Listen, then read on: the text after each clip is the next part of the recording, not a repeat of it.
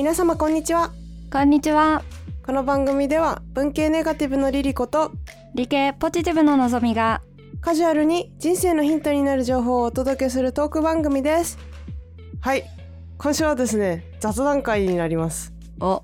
ほんとさっき数時間前に私日本に着陸しましたので。おかえり。ただいま。ということでちょっとオーストラリアでいろいろカオスなことがたくさんあったので皆様に物理的なお土産はあげられないんですけど土産話は持ってこれるかなと思いまして。お。はい。まず2週間ぐらい私行ってたんですけどメルボルンに。うんうん。っていうのも結構最近ようやく全ての入国規制が撤廃になったというかオーストラリアがね。うんうん。もともとメルボルンにコロナ禍真っ最中住んでてうんでも2021年の頭に日本帰ってきて、うん。まあ、その時まだ普通にボーダーガチガチに閉まってたんでもうこれはしばらく帰ってこれないだろうなっていう気持ちで帰ってきてまあ実際2年近く経ってうん。ようやく行けたって感じなんですけどうんうん。そんななんか時間経ってる感じしなかったかも私。そんな変わってる感じなかった。へえうん。まあお店とかはやっぱりコロナ禍サバイブできなかったのかなみたいななんか閉まっちゃったとことか逆に新しく開いたとことかいっぱいあったけどうんうん。基本何にも変わってないというか。へえあれ CBD とか建物増えてたりとかなかったの？えっと今フリンダースのすぐ目の前がうん、うん、トンネルかなんかで工事中で、あそう。そこがちょっと変わってるかなっていうぐらい。ーうんうんうんうん。工事いまだにやってるんだね。あむしろなんか間延びしちゃったりとかしてたりするのかなコロナとかで。ああそういうことか。うんうんうん。工事とかも結構伸びたりとかしてると思うんで。うんうん。そんな感じ。まあもしかしたら気づききれてないとことかまあ言うても2週間だしそもそも私結構都市部いなかったんで今回は。あそっかそっか。うんだいぶ前に番組のゲストで来てくれたエリカさんっていう方がうんうん。ずっとオーストラリアに今も住んでて、うん。結構都市部からは離れてるちょっと郊外の方に住んでてね。うん。まあ一応メルボルンのメトロポリタンエリア内ではあるんだけどそこの超端っこみたいなとこなんで、うんうん。電車でまあ例えば CBD ね一番真ん中の部分に行くにはまあ40分ぐらいかな電車でかかるようなとこなんで、そこにちょっとずっといさせてもらってたんで。うん。はい。じゃあまずその2週間をちょっと時系列で多少なぞっていきましょうかね。お。まあ、まず私結構無理やり強引にスケジュール組んでしまったのでうんうん。仕事終わって即空港に行かなきゃいけないようなフライトを予約しちゃったんで。あら。普段だったら6時ぐらいまでは仕事してるんですけど航空会社がカンタスだったんですけどカンタスのその、まあ、オンラインチェックインとかを事前にやろうと思っていろいろ調べてたらうん。最低でも4時間前には空港に来てねみたいなこと書いてあって4時間？最低でも？えどういうこと？と思って。うん。そんでちょっとまあやっぱ言うてもまだ不安定かなと思ってちょっと心配になっちゃったんで、うんうん。1時間早く切り上げて空港行ってそしたらなんかくっそ暇でうん。もう30分で全部終わっちゃって。うん。空港のゲート内にせめてコンビニぐらいあるからおにぎりでもむしゃむしゃしてようと思ったらそれすらなくて。うんうん。いやーちょっといきなり暇になっちゃったなみたいな。しかもあの保安検査場あるじゃないですか。うん。そこで私何を血迷ったのかポーチの中にハサミ入れてたんですよ。あら。普通の文房具のハサミ。うん。でそこでブブーってなって「なんか入ってますねちょっと開けてもらえますか?」って言われて。うん。で長年使ってきた愛用のハサミ没収されちゃいました。あら。残念。6センチとか刃渡り。以下は OK らしいんですよ機内持ち込み。うんうん。ちょっと知らなくてですね普段こんなことしないんですがなぜかちょっと今回は手荷物に入れてしまってですね。うん。でそのハサミが6 2センチぐらいだったんで私のは。え何のハサミ？ハサミなんて必要だっけ？私結構いろいろなものチョキチョキするんですよ。へえそうなんだね。うんだから結構ハサミあると便利なんで。うんうん。っていうかまあ仕事の文房具の一つとして持ってったみたいな。あーなるほどね。ペンハサミみたいな。うんうんうん。うん。そう。さよならしちゃいました。まあどうでもいいんですけどただ100均で買ったやつなんで。ただなんか ずーっと長年使ってきたからなんか100円以上の思い入れがあるというか。うーん。ちょっと悲しかった。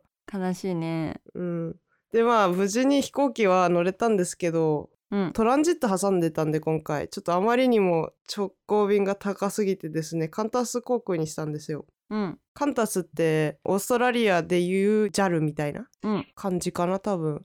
なんですけどやっぱり JAL とはだいぶ質が違うなって思ってうんうん。私今回足を思いっきり伸ばして寝たいなと思ってわざわざお金払って一番前の席取ったんですけどうん。そこって CA の方が座ってる席あるんですよ。あの離陸着陸の時に。うんうんうんうん。でそこの私の目の前にいた CA の人がもうマジでずっと手慰みしてるし あくびするし伸びするしで。えー、やる気ねえなと思って。うんうん まあなんかこれがオーストラリアクオリティなのかもしれないけど。ちょうん。うんっと久々にこんな感じ見てうわまだ日本にいるのにオーストラリアの洗礼を受けてると思って。まあちょっと行きはだからねあまり気分がよろしくなかったというか。うん。もうさらに深夜便だったんでまあもうほぼほぼ寝てたんですけどうん。ほんとど深夜夜中3時半とかそんぐらいにうん。せやせやしてたわけですよ私は。そしたらすごい具合悪かったのかな？うん。ずっとふらついてる人がいて。うんうん。まあ私寝てたんで最初気づかなくてその人が最初に倒れてきた時に私足掴まれて。うんうん。トイレが目の前にあるんでその私の席の目の前。うん。だからまあ人が溜まりやすいんですけどそれで多分トイレ待ちしててふらっと倒れちゃったのかな？でうん。足掴まれてわって起きて。えー、怖っ。え怖いしびっくりしすぎてうん。もうそっから寝れなくなっちゃってめちゃくちゃ初日から寝不足っていう。えー、かわいそうに。いやいやまあでもその人コロナとかだったらどうしようとか思ったけどなんか無事そうだったからよかったですけどね。うんうん一瞬なんかざわつきましたけど私の席周辺が。何回も倒れてたから。えそんなに？うん。初回がうん。私の足に倒れてきた時、え。ー、でその後私はなんか何事かと思って起きるじゃないですか。でずっと眺めてたなんかこの人ふらついてるっつってああやばそうだなと思った。らもう一回倒れちゃって。えー、でそこでなんか私の周りの人たちあなんかやばそうっつって「死へ呼べ死へ呼べ」っつってうんうん。いきなり事件ですっていう、え。うん、そんなフライトを経てまあなんとか入りましたよオーストラリアに。ー、うん。そしたらウェルカムシャワーを浴びました。雨ああそういうことか。うん。ようこそっつって雨すっげえ雨降った。しかも 氷まで降ってて笑ったわもう。あらー。まあでも車で迎えに来てくれてエリカさんとエリカさんの旦那さんが。うんうん。でその荷物運んでる時は雨降ってなかったんでまあ若干回避はできたんですけど。うんうん。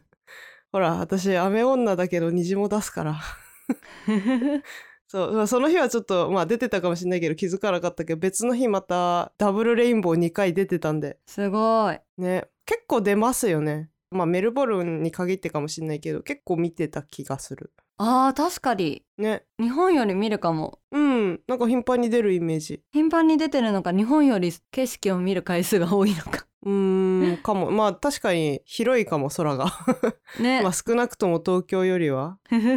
うんまあそんでトラブルというか予想外のこと続きの中で、うんうん。さらに 私 SIM カード持ってなかったんで契約しなきゃいけなかったんでどこにしようってなって前オプタスだったんでオプタスって日本でいう、まあ、au みたいなポジションのとこなんですけど。うんうん。えまあそこ行って SIM カードもらってきて契約してそしたら私が入国してからもうほんと数日後ぐらいにうん。連絡来て「オプタスがサイバーハックされちゃいました。あなたの情報漏洩しちゃいました」ってヘーペロみたいなメール来て。えー、何それ？いやマジふざけんなよですよ本当に。いや本当だよねそれでなんかあなたの住所とか電話番号とかあなたのパスポート番号も漏れちゃいましたって書いてあって。えそれやばい。は？ってなって、うん。ふざけんなよマジでってなって。うん。まあ住所はいいんですよ。住所は多分私が最初にオーストラリア入ってきて登録した住所で多分今の滞在先とは全然関係ない。あれ？関係ああもしかしてアップデートしたかそれも漏れたのかな？やべ。うわ。うわもう最悪だなうんまあもうほんといろいろ漏れたらしくって。でだから私今回ハッカーに私のパスポート番号使われてんじゃないかなと思って入国できるかヒヤヒヤしてたんですけど。うん。まあ無事一応帰れたんでいいんですけど。いやよかったね。うん変えた方がいいかもでもパスポートそろそろ。えそれってなんかん？本当にただただ漏洩しちゃっただけなの？うんなんか結構な量漏洩したってニュースにもなってたみたいで結構な問題なんですよこれ。えー、うん。なんか損害賠償とかもらえないのかね？ちょっと細かくはまだ追い切れてないんですけどパスポートの再発行とか、もしかしたらお金出してくれるのかもしれないですけどね。いやそんぐらいしてもらわないとね。うん結構な大事ですもんね。うん。まあこれ仮に私がオーストラリア来てなかったとしてもうんうん。普通に漏れてたら私がその昔登録してた情報が結局漏れてたのでうんうん。まあ同じだったのかもしんないけどタイミングが最悪だなと思って旅行中だったから。うん。うん。普通に日本にいる時に漏れちゃったごめんだったらまだねあーじゃあ再発行するかで終わりなんですけど確かに。でも普通にオーストラリア人の人たちオプタス契約してる人たちのうん。運転免許証の情報とかも結構漏れてみんな今再発行してるって言ってたんで。えあ待って私のも漏洩してるかもってこと？え？私オプタスだったから。連絡来てなかったら大丈夫だと思いますけどね。あじゃあ大丈夫だ。あ連絡連絡来る手段がないな。メールアドレスとか。え登録してないからな。大丈夫か？あれじゃあもうナチュラルに漏れてるかもしんないからやばくないですか？それはそれでちょっと。やば。怖っ。うーんじゃあ一応でものぞみさんもパスポートとか登録してたんであれば変えることを視野に入れた方がいいかもしれないですね本当に。ね。うん。そう。これはガチで笑えないハプニングだったんですけど。やば。うん。で他にもハプニングだらけだったんですけど。うんうん。オーストラリアでも w i f i 使って仕事してて普通にリモートで。うん。そうしないとね2週間も休めないからねってことでちょっとそのエリカさん家で w i f i 借りてたんですけどこんなこと普段ないのに w i f i がすごくつながらなくなってうん。仕事で社長のとのミーティングの真っ最中に 急につながんなくなってその次の朝まで全然つながらないっていうなんか地獄の状態があって。うんうん。そんなこと私今までオーストラリアで一回もなかったから結構ガチで焦りましたね。あやばい、うんうんうんうん。仕事できない。どうしようっつって。焦るわそれは。結構それもストレスでしたねうん。まあ、今回お試しみたいな部分もあったんでもしかしたらなんか来年もう一回まあ西がちょっと光のごとくヒューンって通り過ぎていっちゃったんでもうちょっとうん。長めにいようかなと思ってただ様子見今回はみたいなうんうんのもあったんで、まああいけるかなとは思いましたけどね。うんうん。ただ車ないと厳しいな地方いるとねとは思いました。うんうんうんずっと送り迎え駅までですけど10分ぐらいしてもらっててそれほんと忍びなかったんで。うんうんうん。はいあとオーストラリアのシャワーってめっちゃ耳に水が入るなって思いました。どんな情報？えー、なんかあこれもあー懐かしいとか思ってうわーすごい嫌だと思って。そんなんだったっけ？あーもうわかんない。私の耳にだけめっちゃ水が入ってくるのかもしれないけど。オーストラリアのシャワーってまあ多分角度とかもあんのかな。なんかうんうん。しかもなんか割とワイルドな水の出方するんですよね。オーストラリアのシャワーって。あー 思い出したかも。もう備え付けてあって動かせないんだよね。あ物によるけど普通に動かせるやつもあったけどうんうん。でもでかいですよねシャワーヘッドが。そうね。そして水の一粒一粒がでかいというか。うんうん。だから水耳に入ってくるのかな。あオーストラリア滞在中34回は片足立ちになってぴょんぴょんしながら頭ポンポンして水出してましたけど。めっちゃ水入ってしかもお湯もたまに水になるのもあこれオーストラリアっぽいわと思って。ーあー あるあるだったね。うんこれこの間話しましたけどちょっと寒いなみたいな。うんうん。しかも冬だから今。うんあそうだよね。冬っていうかまあ春だけど私がちょっと舐めすぎて、事前にエリカさんにどんな服で行ったらいいか聞いてめっちゃ暖かい格好でコートも持ってきてって言われてうん。ちょっとそれを私は節約しすぎてライダースジャケット1枚だけ持ってってまああとヒートテックでどうにかなるっしょって思った。らどうにかなんなくて 寒寒すぎて無理と思って やば全然人の話聞いてないじゃん 怒られただからすいませんでした。まあ当たり前だなはいいやセーターとかあればヒートテックセーターでどうにかなるっしょって思ったんですよ。うんうんうんまあちょギリなんなかったかな人によるんですよ。なる人もいると思いますよ。だって夜10度とかそのぐらいだった日アイス食べに行ってたんですけどうんうん。たまにいるじゃないですか冬でも半袖半ズボンの。ちょっとどうなってんの？体温っていう人。いる。半袖半ズボンで ダウンのベスト。そう。ノースリーブ的なやつね。そうそうそうそう。なんか何を守れてるのってすごいいつも思ってたけど。心臓？そうかな。心臓だけは守れてんじゃないですか？中心部があったかければ OK なのかな。いたなそういう人。そうそうそういうシステムの人結構いてうん。私が横でめちゃくちゃ厚着してんですよ。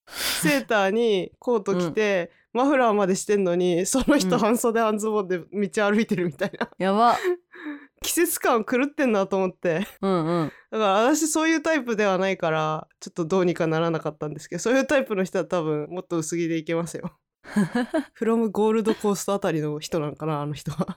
あいや普通にだって女の子でもキャミソールとかでへそ出しの人が多くてーうん。みんなへそ出してるからちょっとお腹見放題でみんな嬉しいだろうなと思って。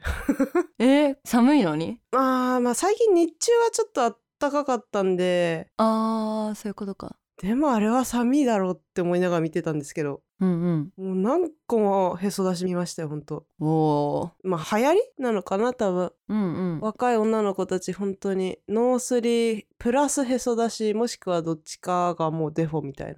うんうんうんまあ細くてスタイルいい子がやっぱそれやること多いけど割とむっちりしててもそれやってる子いてまあそれもまたうんうん。まあいいなとは思いましたけど。うん。素敵だよねうん。でも二段バラの人とかいなかったかな。えー、へそ出しファッションで。さすがになんかそこにはボーダーラインがあるのかもしれないけど。どうだろうね。ね。ちょっと私はやらないかな。いや昔買った服がそんな感じだったんですよ。めっちゃお気に入りで今も着てるんですけどうん。丈短すぎてちょっとこれさなんでこんな丈短いのって思いながら着てます お腹出したくないからちょっと頑張ってうん。パンツをめっちゃ上の方にしてすぐ落ちてくるんですけど。うん。はいハイウエストにしてそうそうハイウエストにしてどうにか隠すけど、ちょっとまあ解決策としては引き締まるしかないのかなみたいな。私あのなるほど。うんメルボルンいる間に激太りして帰ってきたんでもう体重計乗りたくなくてですね今。うーん。こんな外食したことないってぐらい毎日外食してたもんなうんうんうんうん。チキンパーマン2回食べました。おー。そう。チキンパルミジャーナっていうねいわゆるオーストラリア料理。うんうん。うん。パブ飯って言えばいいのかな？そうね。うん。パブとか、まあ、日本でいう居酒屋みたいなとこがあるんですけどそこでうんうん。まあ大体酒を飲むんですよね王子は。うんうん。でそこであなんか食べたいってなった時に大体チキンパーマかチキンシュニッツェルがあるんですよ。絶対メニューに、あるね。あったねうん、あとはピザとかもあったりするのかな？あピザもよく食べてたな。私ピザ全然食べないでわかんないけどあとターキーとかターキーは場所によるのかな？うん。私ターキー1回食べてあめっちゃ美味しいってなったんですけど。うんうん。まあチキンパーマ2回も食べれたんで満足ですけど1回ユニバーサルレストランっていううわあわかります。うんうん懐かしい。懐かしい。みんなみんな絶対行くっぽいですね。うん。結構観光地化してるっぽいですけど。そうね。うん。まあ、カールトンっていう、まあ、イタリアンレストランがいっぱい集まってるエリアがあるんですけどその中のユニバーサルレストランっていうところがめっちゃでかいチキンパーマ出すんですよ。うんうん。でたまたまちょっと行く機会があったんで今回ようやく行けて。一回も行けなくってですね心残りのまま帰ってしまったので今回行けてよかったですけど。うんよかったね。食べきれませんでした。だってででかいもんね。本当に大きいよね。顔2つ分ぐらいの大きさなイイメージだったけど。もうでも4分の3ぐらいは食べたんでうん。一緒にいた人に「えそれ全部食べるんですか?」って聞かれて「いや多分無理だと思う」っつって。付け合わせにチップスが大体ついてくるんですけどうん。まあユニバーサルレストランも当然ついてきて美味しいよねうん。ただハイオリとか一緒につけてほしいけど何にもついてないからフライドポテトそのまま食べるの私はあんま好きじゃないんで。うーん。なんかソース欲しかったなみたいな。あー確かに。うん。しかもチップスは私別にそんなに好きじゃないんで大体一緒にいる人に半分ぐらい食べてもらいます。あそうなんだ。うーん。こないだああベジバーも行ったんですよ。うわいいあなはベジタリアンレストランがすごいお気に入りのとこがあってですねベジバーっていうとこがあるんですけど、うん。おしゃれだよね。おしゃうん。あすごい横道それるけどそこにいたスタッフのお姉さんもへそ出しでうん。めっちゃスタイル良くて私何回ももう見とれながらああーいいなお腹って見ちゃった、うん、それがちょっと印象的だった今回は。うん。そう。でベジバーってフィッツロイっていうまあ割とまあヒップスターというかなんだろう日本でいうサブカルみたいな人ちょっと違うか。うん。ちょっとヒッピーっぽい感じ。あそうそうそうそうそう。そんな感じのエリアがあるんですけど、うんうん。そこにあるベジタリアンレストランのベジバーが、まあ私とってもお気に入りで、何食べても美味しいんですよね、あそこ。いやほんとそう。うん。ほんとそう。でも私、ずーっとブリトーばっかり食べてて、うん。他にチャレンジしなかったんで、今回ちょっとあえて違うもの食べてみたんですけど、うんうんそう、フライドポテトの話に戻りますけど、そこで食べたスイートポテトフライがめちゃうまかった。スイートポテトフライマジでうまい。そう、だからフライドポテトよりスイートポテトフライの方が私多分好き。いやほんと美味しいよね。うまい、あれ。本当に美味しい。日本高いんだもん。え、あります？日本にそもそも。ある。たまにあるけどめちゃめちゃ高い。高いの？どんぐらいですか？え普通に600円とかえ、待って、でも、えベジバーで10ドルとかだったから、普通にた日本の方が安くないですか？あーあそうだね。観光で行くとそうかもしれない。働いてるとさ向こう給料もいいからさ。あー、そっかそっか、その、こんなもんかみたいな。まあベジバーは高いけど他のところとかは結構安く。プラス2ドルぐらいとかで買えられてたからさハンバーガー屋さんとかも。あ、本当に？うん。私そんなに、でもチップスそもそも誰かが頼んだ時にあったら食べるぐらいなんで、あそっかそっか。そう、今回も一緒に行った人がスイートポテトチップスを頼んだから、あ、じゃあ食べるっつって食べてた。うんうん。でもなんか知らないけど、思い出しながら今よだれが止まらないっていう。あのね、付け合わせのソースも確かベジバーは選べるんですけど、その人はうん。チポレのアイオリあー。だっけ？チポレマヨかな？アイオリじゃなかったかもしれないけど。うん。チポレって唐辛子系の辛いソースうんうんで、まあそれのマヨネーズなんでちょっと辛いマヨみたいな。美味しそうん、めっちゃ美味しかったあれ。ただ、油に油つけて食べてる感じなんで、う 背徳感だねもう胃もたれ。一緒に頼んだピザうん。もう死ぬほど油が多分揚げてんのかなあれ。揚げ焼きかなんかしてんのか知らんけど油すごくて。えー、しかもそのほんとすぐ近くにルーンクロワッサンってあるじゃないですか、うんうんうんうん。すごい有名なクロワッサン屋さんがあるんですよ。うんうん。ルーンクロワッサンテリーっていう。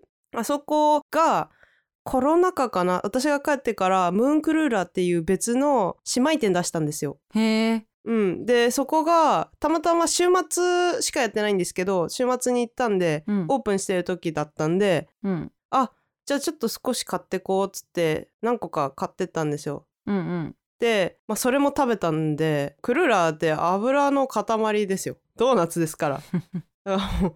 油かける油かける油みたいななんかすごいね。うん、しかもそれお昼ご飯で行ったんですけど朝ご飯にもクロワッサンサンドうん。を作ってくれて泊まってたんで友達ん家に。うんうん。のぞみさんも知ってる人なんですけどジョーなんですけど。おおそうジョーの家に遊びに行ってその人は私たちが一緒に働いてたカフェのヘッドシェフの人でもともとうん。料理上手本当に。本当に料理上手だからもうすごい綺麗な盛り付けしてなんかもういろんなもん出してくれて。いやーいいなうんすごい良かったんですけどでも前日からもうペイストリーまた食べて別のとこで。ーうん。ペイストリーもだからクロワッサンみたいなパイ系だからうんうん。もうそれ食べてコーヒー飲んでで夜なんかオリーブオイル漬けのチーズとオリーブとかサラミとかあとフルーツとかつまみながらおしゃべりしてみたいな。うんうんうん。いやーいいね。あれホットチョコとか飲んだ？ホットチョコ？どこで？ジョー結構ホットチョコに赤ワイン入れてよく作って出してくれて。何それ？でもあれかな？クリスマスシーズンだったからかな。かも赤ワイン入れると美味しいんだよとか言ってめっちゃなんかえー、作ってくれて。えマジでうまいって思って。このまま寸胴で持って帰りたいみたいな話寸胴？そう。あそんな大量にあれかカフェメニューで出してたのかな？なんか出そうとしてたのかね。うん。うんうんうん。マルドワインみたいな。ホットワインとか、まあ、クリスマスシーズン結構飲みますけどね。うんうんうん今回は飲まなかったですけど。うんいやワインは飲んだ。めっちゃー美味しかった。お腹空いてきた。あ また飯してる。いやそうジョーほんと料理上手だから。でまあ夜は夜で豚バラの角煮うん。作ってくれてちょっと私出されると全部食べちゃうたちなんで 綺麗にペロッと食べたけどあの豚バラって油結構やばいんですよね。だからもうやばいね。その2日間は油にまみれすぎてもう胃が限界迎えてましたね。まあでもほんと楽しかったけどね。うん楽しそ全然お腹空かなかったなそれ以降何日か。もうご飯食べなかったもん次の日。あとなんかそうベジバー照り焼き焼きそばだっけ？日本っぽい名前だけど全然日本感ないんだけど。焼きそばっぽい。でも日本の焼きそばじゃないんですよ。なんかホッケンヌードル的な中国系の太麺なんですけどあれもすごい美味しくって、へえお肉っぽい何かが入ってたけどあれはキノコなのかジャックフルーツかなんかなのか分かんないけどまあ全然分かんなかった。うんうん多分日本にこういうのあったら私は絶対行きますけどね。うんうん。いや欲しいマジで。ね。ビーガン料理ってすごく繊細でおしゃれな感じですけど日本だと。うんうん。もうなんかもっとストリートフード感のあるやつも出してほしい。いやほんとそう。うん。探せばあんのかもしんないけどね。そうね。うん。まあちょっとまたビーガン料理の開拓もしたいないつかねうんうん。はい、やっぱりそれで言えばメルボルンはベジタリアンビーガン系のものがいっぱいあったなって感じ？うんうんうん。ですね。でそうマイス。やっと行ってきました。いいなあ。でものぞみさん行ったじゃないですか。3年前に。いや私最後の年行けなくってカフェで喧嘩したんだよそう。最後の年？あそっかそっか。行ったと思ってたけどそっか。行けなかった方か。そう行けなかったの 行けなかった方か。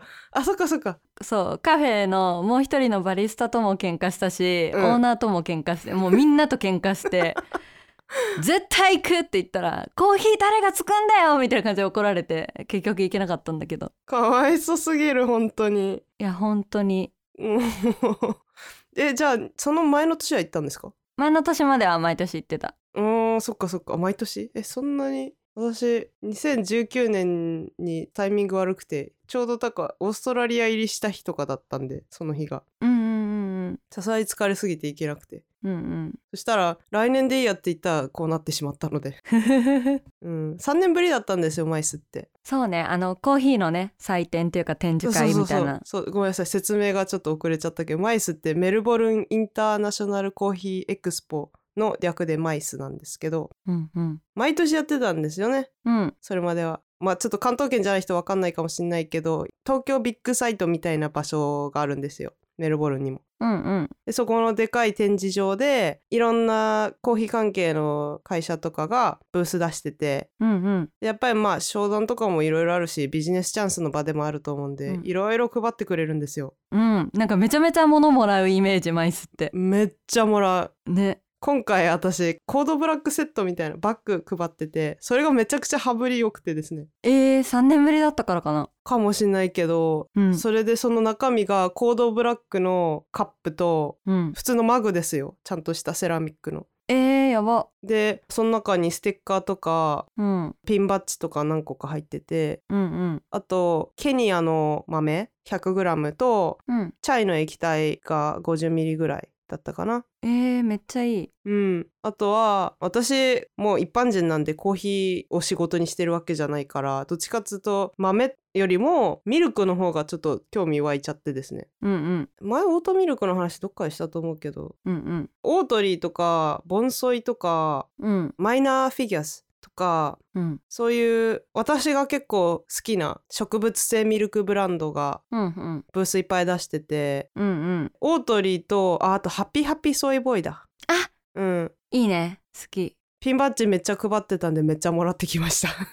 えー、絶対可愛いな。のぞみさんにも今度会った時あげます。わーい。あとなんかステッカーとかうん。マグネット冷蔵庫に貼る。うんうん。それももらってきた。確かに牛乳とかもくれない。私牛乳なんか4リットルぐらい渡されていらないって言ってるのに 私たちもいらないからとか言って渡された記憶あるんだけど。私たちもいらないからは笑う。だってこんなにあるんだよみたいな。こんな死ぬほどあるのにみたいな。もうどうやってはけさせればいいのか分かんないから持って帰ってみたいな感じで押し付けられたのを覚えてる。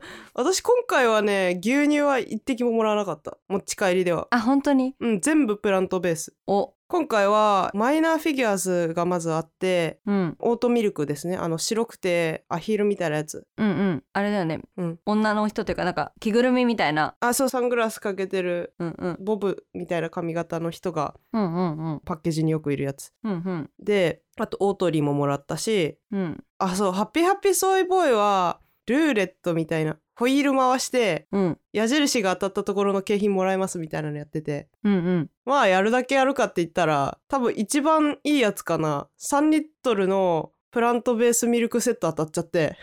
ええ。オートとハッピーハッピーソイボーイだからソイミルクとうん。あと最近アーモンドも出したんですけどそのブランド。うんうん。そのセットもらってうわ嬉しいけど嬉しくないみたいな。こんないらないってなって結局タダで全部もらってるけど一応送ったんですよ日本に箱別で。うんうん。それの方がよっぽど高くつくっていう。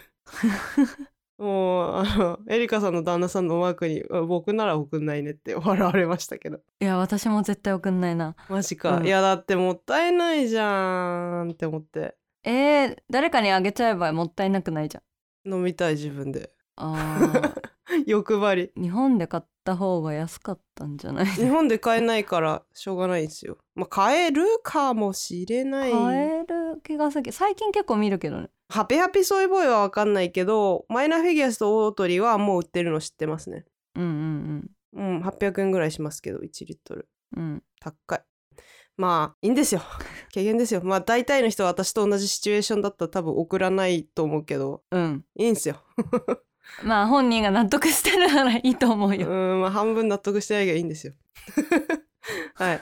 でそうみマイスはあとはチャンピオンシップとかあそうバリスタの、まあ、いろんなんコンペティション、うん。競い合うイベントみたいなのがあってうんうん。今回はラテアートはやってなかったかな。わかんないけどコーヒーのいろんな抽出方法うんうん。で競い合ってるのとかあってうんうん。ちょっとちゃんと見てなかったんですけど私フリービーもらうので忙しくて。うーん。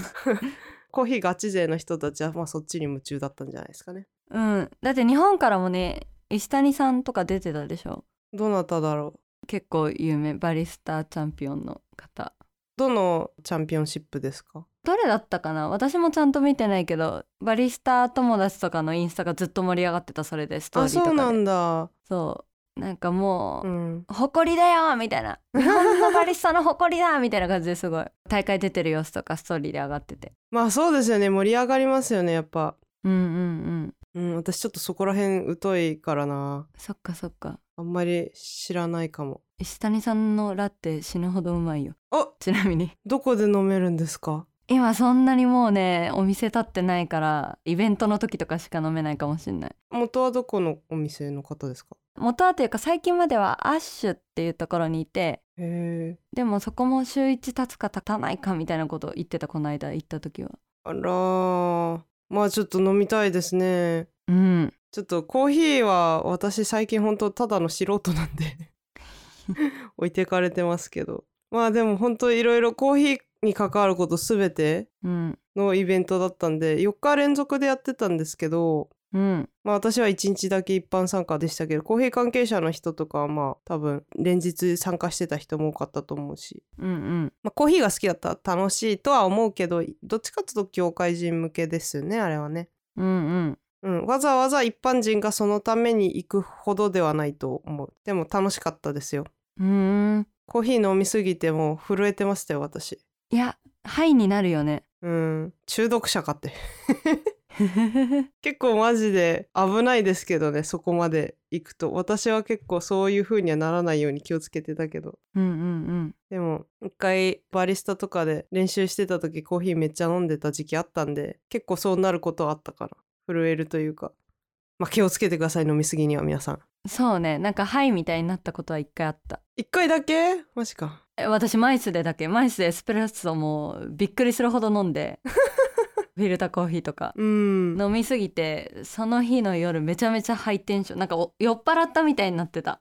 いやーちょっとやっぱりじゃあのぞみさん夜コーヒー飲んでも平気っていうタイプって言ってたけどうん。平気じゃないかもしれないですよ。いや平気じゃないんじゃない、うん。でもあの時エスプレッソ5杯以上飲んで普通のコーヒーとかも7杯ぐらい飲んでたからね。あそれはちょっと本当にやばいな。だから結構やばかった。なんか普通に「あれ?」みたいな。やたらテンション高くて「自分が自分じゃない?」みたいなみたいな感じで話してたけど。えなんかなってるな。危な危な。そ私はちょっと頑張って調整してたんでなるべく試飲とかミルク系のやつはそのままミルクを飲ませてもらってました。もうコーヒー入れないでくださいっつって。ううんうんうん。コーヒー飲む時はもうピュアにコーヒーだけエスプレッソとかちなみにセントアリもなんかコーヒーフライトを出しててうん。うん私が行った日多分当たりだったと思う。えー。芸者だったんで。あ日によって違うの？そう Day1 から Day4 まで毎日豆のレンジが違ったみたいで。あそうなんだ。うん。でも芸者って高級豆なんですよすっごい。うんうん。普通にカフェ行ってもそれだけやたら高いっていう。うんうんそうまあその分本当美味しいんですよ。紅茶みたいな味がして。そうね、まあだったら紅茶飲めよって思うかもしれないけど。紅茶とは違うんですけど。そうね。なんかすごい甘酸っぱいっていうか私はすごくいい香りが毎回して好きなんですけどね。うんうんそんなコーヒーを飲ませてもらったりとかして。うんへえ毎年それうん。ファイブセンスがやってるイメージだったけどファイブセンスはブース出してたけど私ちょっと何もやらなかったなそこでは。あそうなんだ。ファイブセンスいつも芸者3種類飲み比べやってるイメージ毎年。あ本当に？うんうん今回はセントアリがめちゃくちゃ芸者大盤振る舞いしてたかな。うんへえ。イメージちょっと変わったかもセントアリの。セントアリ今回プレミアムスポンサーなんであ。かなり目立ってるというか。そういうことかそういうことか。うんうんうん。すごかったですけどまあそういうその有名カフェも、まあ、出してるとこ出してないとこあったけどね。私のお気に入りのマーケットレーンとかは見当たらなかったけど。うんうんうん。もしかしたら日によって出してたかもしれないけど。あとはパドレとかインダストリービーンズとかもあんま。うんパドレは出してたかもしれないけど1日だけだったのかな？わかんないけど。うん。とかまあいろいろあったんですけどまあ本当は他のカフェに別日で寄って豆でも買って帰ろうと思ったらとんでもない量の豆を持って帰ってくることになったので ちょっとのぞみさんにも今度お裾分けします。嬉しい。カーテルの豆ではないんですけど残念ながらリクエストしていただいた。ああら。えすいません。大丈夫。はい。ちょっとまあコーヒー系の話が長くなっちゃいましたけどもう全体的にやっぱり行ってよかったなって思ったのはやっぱりその場でしか感じられない雰囲気とかって絶対あるんですよね。うんうんうん。結構食べ物とかってどうでもよくてなんなら私日本の食べ物の方がいいからオーストラリア行った時は日本の食べ物が食べたすぎて本当に辛かったんですけど。うんうん。でも何がいいかって言ったらオーストラリアの人たちってすごくやっぱり easygoing な部分があるというかうんうん。そして優しいなーって人によりますけど結構今回も帰りの飛行機隣がメルボルンかシドニーのフライトの時にうん。シドニーが地元の方とうん。一緒になって結構あの年いった夫婦の方々だったんですけど目合って話しかけてきてうん。今回はメルボルンに何しに行ってたの？みたいな。うんうん。お話しして最終的に私はトランジットで別の方に行かなきゃいけなかったんですけどうん。飛行機降りた後もなんか気をつけて帰ってねっつってうん。手振って言ってくれたしめっちゃいい人たちでした。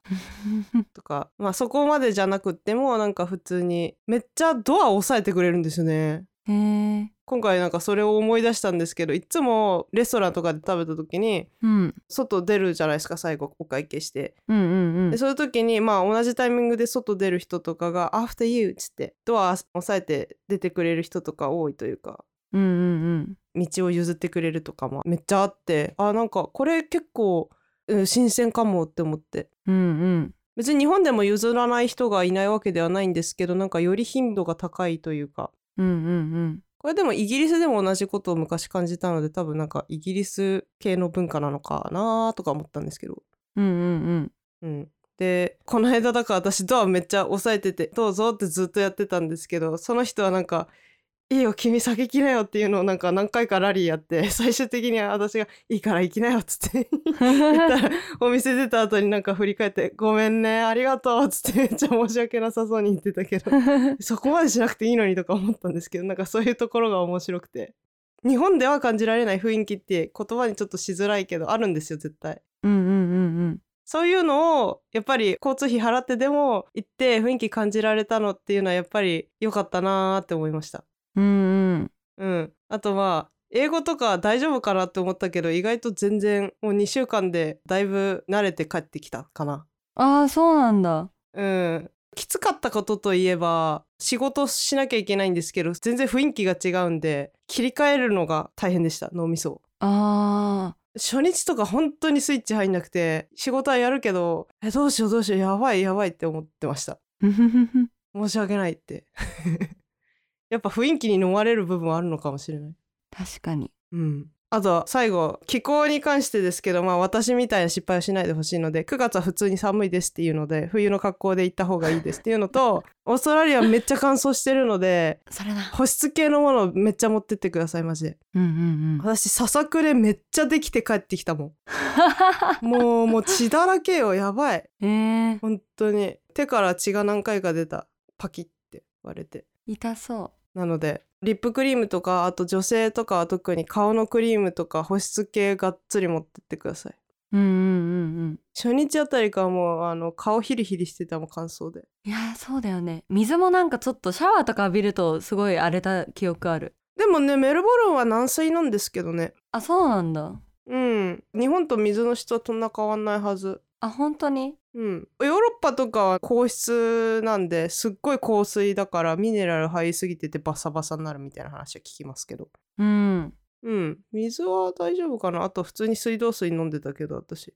うんうんうん。そうなんだね。私シャワーで結構荒れたから。本当？うん。あーじゃあそこだけめっちゃ香水だったんかな？香水かどうかは分かんないけど合う合わないはあるんじゃない？なんかフッ素とか入ってるとか言いますもんね、うんうん。そういうなんかいろいろ要素があるんですかね多分。知らんけど。まあ多少は違いますよね当然。うんうん。うん。ちなみに私ちょっともっと伸ばせばよかったって思ったのが10月11日からですね日本はですね陰性証明とかワクチンの接種証明とかそういう入国の審査全部撤廃するらしいので。おそれを一昨日ぐらい見て私「畜生!」って言いながら帰ってきましたけど。あとあの MySOS アプリっていうのでみんな引っかかってたんでまあでもこれ10月11日以降はそれも気にしなくていいとは思うんですけどそれより前に日本に帰ってくる人は MySOS アプリで事前に陰性証明とか、まあ、ワクチンの接種証明とかいろいろ登録しておかないとめんどくさいことになりますよっていう。あー大変。ぐらいかな。はい。今回ちょっとすっごい量の人と会ったんですけど。うん最後の最後にシドニーのトランジットで会いに来た友達がいてうん。普段はメルボルンにいるんですけどすっごいタイミング悪く私が2週間メルボルンにいる間ずっとシドニーに出張っていう。あら。そうでもなんかわざわざ会いに来てくれて30分ぐらいだけうん。フォーを食べてバイバイしましたけど。あれが一番ミッションインポッシブルだったわ。成功したけどっていうことでだいぶ雑な感じになりましたが初日フライトの中で人が倒れてくるところからミッションインポッシブルで友達に会うところまで投資でカオスだった私の土産話は以上になります。はいはい、楽しめましたかね？ちょっとオーストラリア楽しいですよ。カンガルーぴょんぴょんしてますよ。いやー行きたいなこれからね暖かくなるし海外これから行きやすくなるんでねオーストラリアに限らずうん行きたいなーって思う人はぜひ行ってみてほしいですね。うんうんうん。じゃあ今回は以上です。はい 唐突 すいません唐突で。ここまでお聞きいただいた方本当ありがとうございます。ありがとうございましたこのエピソードであなたが得たヒントや感想を人生のヒントタグで教えてください。お願いします番組の Twitter、Instagram やってます。ぜひフォローしてください。最後に質問や要望などがございましたら lifehints.podcast.gmail.com またはお便りボックスまでぜひご連絡ください。それではまた次回のエピソードでお会いしましょう。皆様良い一日をお過ごしください。さよなら。バイバーイ